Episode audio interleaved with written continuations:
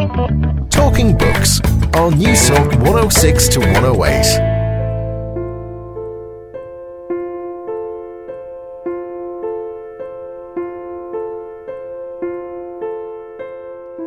Oedipus discovers that he has been married to his own mother and that he killed his own father. He discovers that. And Freud thought he felt that Sophocles was kind of uncovering a fascination with that, and that men are fascinated, uh, are even sexually fascinated by their own mothers, and that men grow up to rival and even desire to kill their own fathers.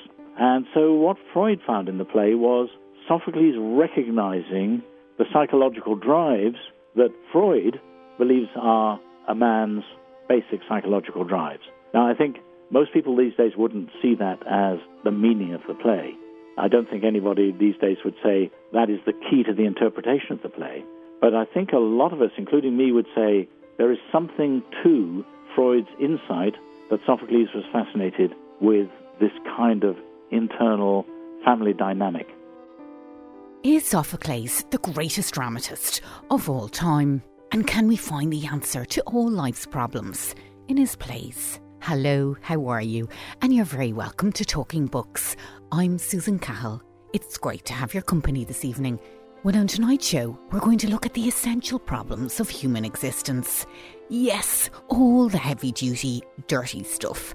And ask, what does Greek tragic theatre reveal about the meaning of life and all its crazy woes? Writer, broadcaster, and performer Oliver Taplin explores the golden age of Greek theatre and the vitality, punch, and power of its most celebrated master, Sophocles. And should all good writing test the limits of the reader? Booker nominated Indian novelist Neel Mukherjee makes the case for the realist novel and brings me up to speed on the Naxalite Maoist movement sweeping through his country today.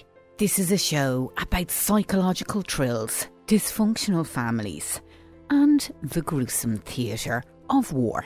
But first, power, persuasion, justice, marriage, bereavement, and revenge.